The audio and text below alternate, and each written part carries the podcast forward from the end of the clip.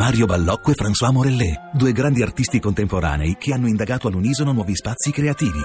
Sguardi paralleli, la nuova mostra di Fondazione Raghianti, a Lucca fino al 26 giugno. Info su www.fondazioneraghianti.it. Come giudica questa classifica? Mm, vede eh, qualcosa che non viene detto in questa classifica? Ha finito come sempre, ha spiegato con grande precisione. Naturalmente i criteri debbono sempre essere discussi anche perché l'essenza del giornalismo è mettersi in discussione anche in questo caso. Io per esempio penso che paesi come la Polonia e l'Ungheria abbiano una situazione non certo migliore di quella italiana, comunque sono vicini all'Italia, ho visto nella graduatoria, quindi sui criteri bisogna sempre interrogarsi. Devo tuttavia dire eh, ad alcuni contestatori che non comprendo perché questo rapporto di reportero, questo accade da anni, venga impugnato come il Vangelo quando si parla della, di Cuba, giustamente, della Cina, giustamente, dell'Iran, giustamente, della Turchia e i dibattiti si aprono sempre in Europa e a questo punto uh, il, il, rapporto sembra quasi inquinato. No, è un rapporto molto serio, assunto da sempre come punto di riferimento, ma devo dire tristemente che anche altri rapporti, quelli di grandi associazioni indipendenti e Freedom House negli Stati Uniti e di organizzazioni internazionali, con qualche differenza danno la stessa gerarchia. Allora qual è il problema? Che l'Italia ha alcuni problemi strutturali gravi che non sono il carcere e la persecuzione, sono la mancata risoluzione del conflitto di interesse, il controllo politico dei governi tutti sul servizio pubblico,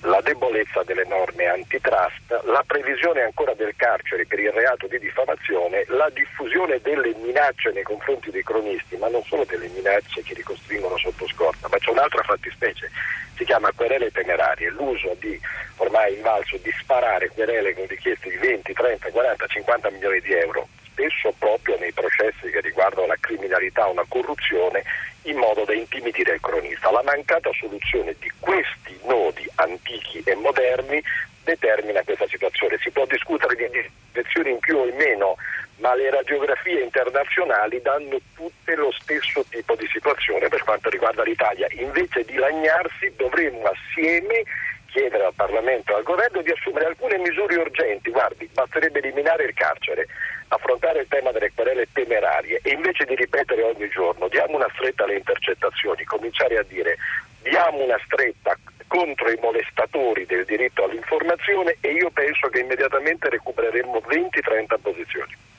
in poco tempo Giulietti, sì, in questo momento peraltro in cui appunto si torna a parlare, a discutere sulla libertà, l'opportunità di pubblicare le intercettazioni, questo è un punto sicuramente molto importante. Giulietti, ehm, stamattina un sms ci chiede eh, quanti giornali questa mattina pubblicano in prima pagina la classifica di Reporter Senza Frontiere. Rispondo, nessuno. Una pagina intera eh, abbiamo, l'abbiamo trovata su Repubblica, un articolo di Cristina Nadotti, ce l'ho qui davanti, a fianco al suo articolo c'è un'intervista a Lirio Abate, giornalista eh, dell'Espresso che da molti anni vive sotto scorta. Eh, Giulietti, in questa breve intervista Lirio Abate eh, parla degli anticorpi necessari a un sistema dell'informazione. Le chiedo se secondo lei questi anticorpi li abbiamo nel nostro sistema di informazione, quanto conta il ruolo dei cittadini, se secondo lei, cioè i cittadini, i lettori, sono interessati stati avvertono questo problema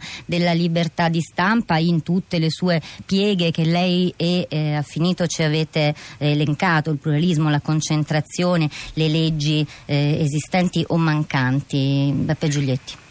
Eh, guardi, in questo momento il pensiero critico eh, non è una merce molto diffusa, non solo in Italia ma in Europa. Dopo la grande manifestazione per la libertà di informazione a Parigi, dopo quello che accade nella redazione di Charlie Hebdo, eh, c'è stato un indebolimento, lì ci fu un grande giuramento, non cederemo mai ai signori della guerra e del terrore difenderemo le libertà fondamentali.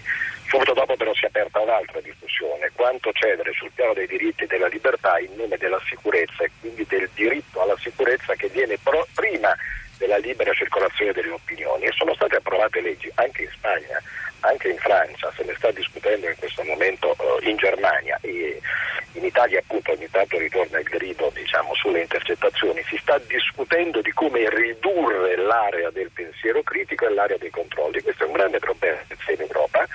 Eh, penso che di questo si discuta molto poco anche all'interno del mondo dell'informazione, come si sta discutendo quasi zero dei processi di concentrazione in atto e che stanno cambiando il volto della comunicazione italiana quasi come se ci fosse una rinuncia ormai a porre la questione del bilanciamento tra diritti delle proprietà, diritti delle redazioni e il diritto fondamentale, come ha detto lei, del cittadino a poter scegliere tra prodotti diversi e di qualità. In questo momento il dibattito è opaco, non c'è dubbio che sarebbe fondamentale la voce della pubblica opinione, come è accaduto in tante altre occasioni nella storia di questo Paese, è l'articolo 21 che rischia di essere eh, indebolito e quindi il diritto del cittadino ad essere informato in modo ampio e corretto. Ripeto, non è solo un problema italiano, è un problema europeo. Tra qualche giorno c'è il congresso della Federazione Mondiale dei giornalisti e poi di quella europea e credo che la Federazione della Stampa Italiana, insieme a tante associazioni, a partire da Reporter, da Ossigeno, da Articolo 21, da Libera Informazione, porrà la questione di una presa di posizione comune in Europa per chiedere nuove regole alla comunità europea che considerino la libertà di informazione importante quanto quella diciamo, dei traffici e dei commerci che so con la Turchia e l'Egitto, per fare due esempi non casuali.